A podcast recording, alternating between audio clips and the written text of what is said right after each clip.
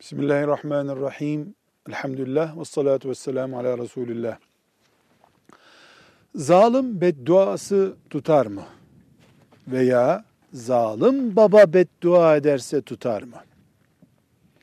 Zalim kimdir? Bunu ayrıntıya dökmemiz gerekiyor. Biz genelde zulüm, işte birisi başka birisini dövdüğünde, hırpaladığında, malına el koyduğunda, bu işleme sahip insana zalim diyoruz.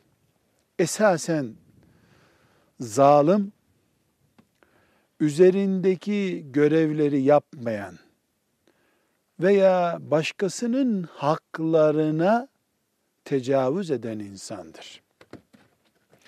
Babanın da çocuk üzerinde görevleri vardır. Annenin görevleri vardır.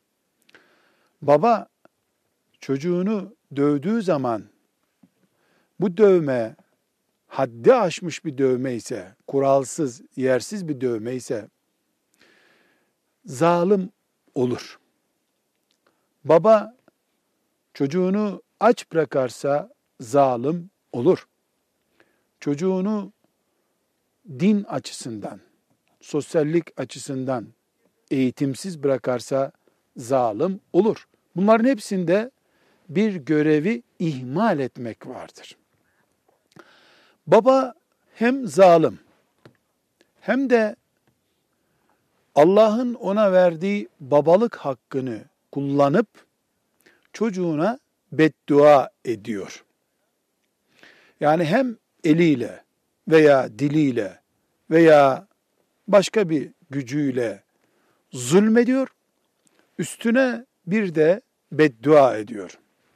Evlat böyle bir bedduadan korkmalı mıdır? Bu sorunun cevabında diyoruz ki her şeyden önce bedduaya muhatap olmamayı ilke edinmek gerekir. Bu bir.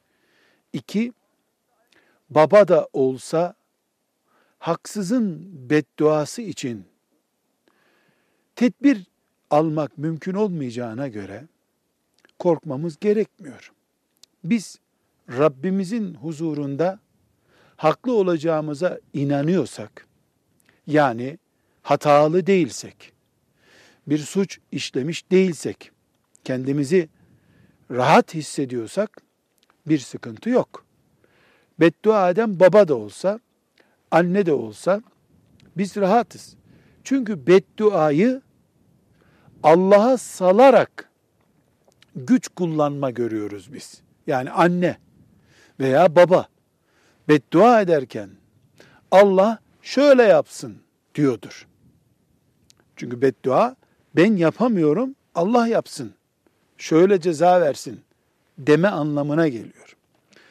Allah'a salınmış bir iş haksız ise, yersiz ise Allah kuluna zulmetmez. Haksız bir beddua yerini bulmaz.